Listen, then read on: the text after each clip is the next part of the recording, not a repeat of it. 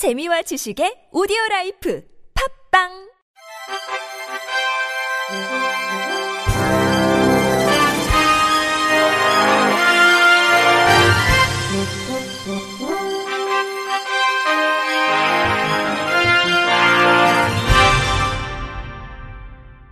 청취자 여러분 안녕하십니까? 8월 26일 월요일 KBRC 뉴스입니다.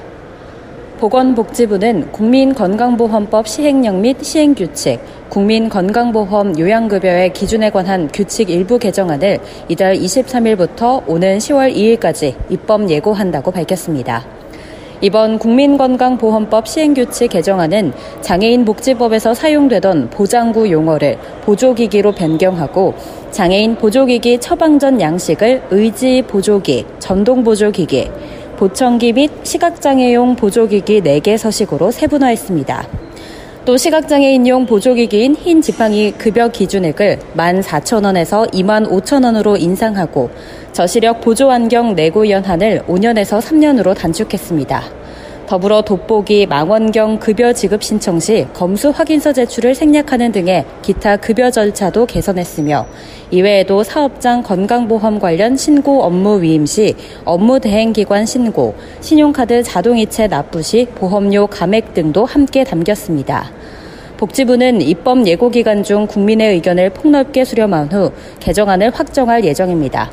이번 개정안에 대해 의견이 있는 단체 또는 개인은 오는 10월 2일까지 복지부 보험정책과로 의견을 제출하면 됩니다. 대전광역시가 시각장애인도 시 재정에 관한 결산 정보를 쉽게 확인할 수 있도록 점자 결산서를 제작했습니다. 대전시는 2018 회계연도 결산 정보를 담은 알기 쉬운 결산서를 점자책으로 만들어 시각장애인들에게 제공한다고 밝혔습니다. 이번에 점자책으로 제작된 결산서는 시의 한 해 살림살이를 담은 결산서를 주민들이 보다 쉽게 이해할 수 있도록 핵심적인 내용을 요약해 만든 것으로 시는 이 점자책을 대전 시각장애인 협회와 대전 점자도서관, 각종 공공기관 등에 비치해 시각장애인들이 손쉽게 이용할 수 있도록 할 계획입니다.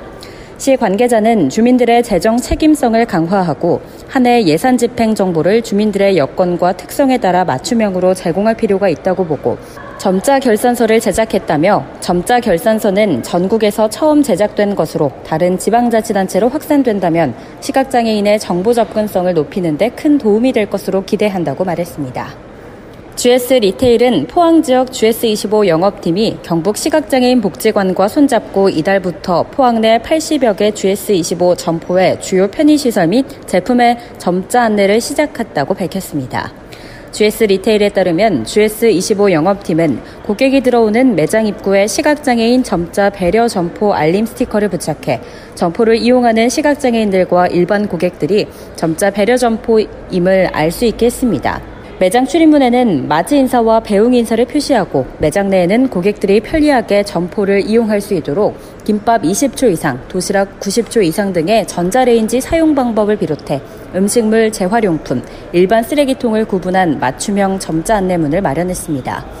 기존에 단순히 음료로만 표시되던 음료 제품을 과즙 음료, 기능성 음료, 탄산 음료, 이온 음료, 커피, 생수로 간편식품도 샌드위치, 햄버거, 주먹밥, 김밥, 도시락으로 구분한 점자 안내문을 상품 진열대에 부착했습니다. 포항 지역 GS25 영업 담당자는 이번에 진행하게 된 포항 GS25의 점자 안내가 단순한 일회성 활동에 그치지 않도록 직원들에게 점자 부착 교육을 실시하고 향후 점자 훼손 시 지속적인 AS를 진행하여 유지해 나가고자 한다며 앞으로도 GS25는 고객과의 최접점에서 우리 사회 약자들과 소외계층의 문제를 해결할 수 있는 다양한 사회공헌 활동들을 모색해 나갈 것이라고 말했습니다. 한편 GS 리테일은 해당 점자 안내문 활동을 우수 사례로 선정해 메가원이 있는 서울 강북구 인근 GS25를 시작으로 순차적으로 추가 실행한다는 계획입니다.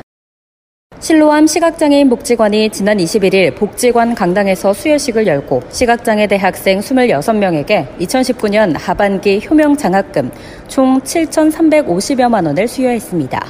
이 장학금은 실로암 시각장애인 복지회 김선태 이사장, 실로암 의료 선교 복지연합회 김건철 장로, 아모그룹 김병규 회장, 한샘 DBEW 연구재단 조창걸 이사장, 도림교회 정명철 목사, 한국수출입은행 등의 후원으로 마련됐습니다. 장학금을 전달받은 허은빈 학생은 보다 나은 세상을 만들기 위해 노력을 아끼지 않을 것이라며 자랑스러운 효명 장학생으로서 성장할 수 있게 지원해준 실로암 시각장애인 복지관에 감사드린다고 소감을 전했습니다.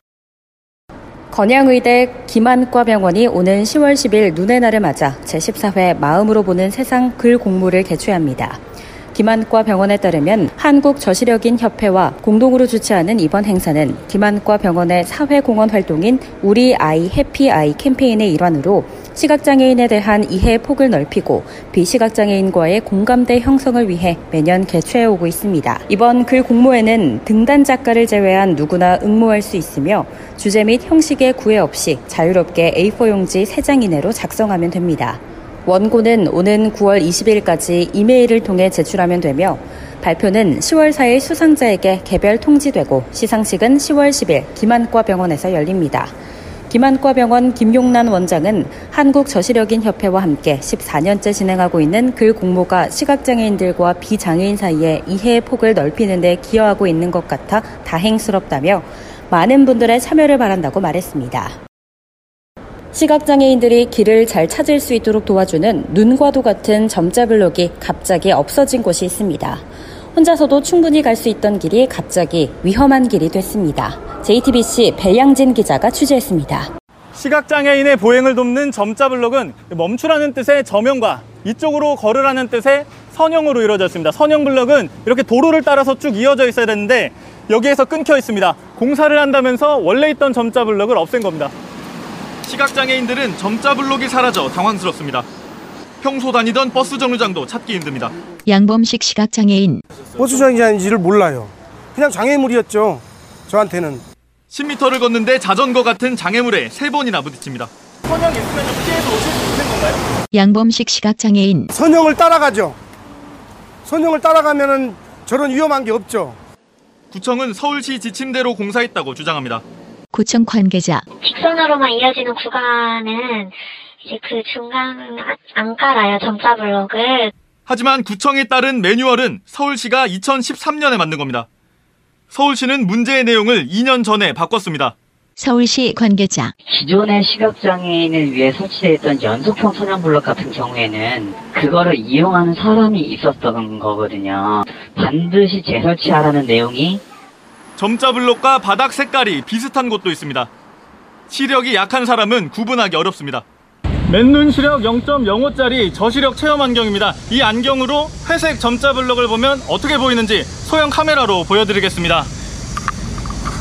노란색 점자 블록은 명확하게 잘 보이지만 회색 점자 블록으로 가면 흐릿하게 보이지가 않습니다. 바닥과 구분이 되지 않는 색의 블록을 까는 건 현행법 위반입니다. 관할 구청들은 점자 블록을 다시 깔고 교체하겠다고 했습니다. JTBC 배양진입니다. 끝으로 날씨입니다.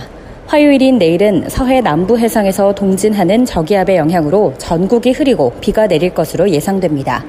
아침 최저 기온은 19도에서 24도, 낮 최고 기온은 25도에서 30도입니다. 제주도와 남부지방 등은 천둥 번개를 동반한 강한 비가 내릴 것으로 예상되니 비 피해에 주의 바랍니다. 이상으로 8월 26일 월요일 KBIC 뉴스를 마칩니다. 지금까지 제작의 류창동, 진행의 김예은이었습니다. 고맙습니다. KBIC.